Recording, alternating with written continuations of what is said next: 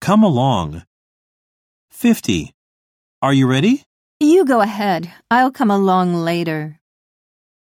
51. Your English has been coming along well recently. Thank you, Mr. T. I've been studying English very hard. 52.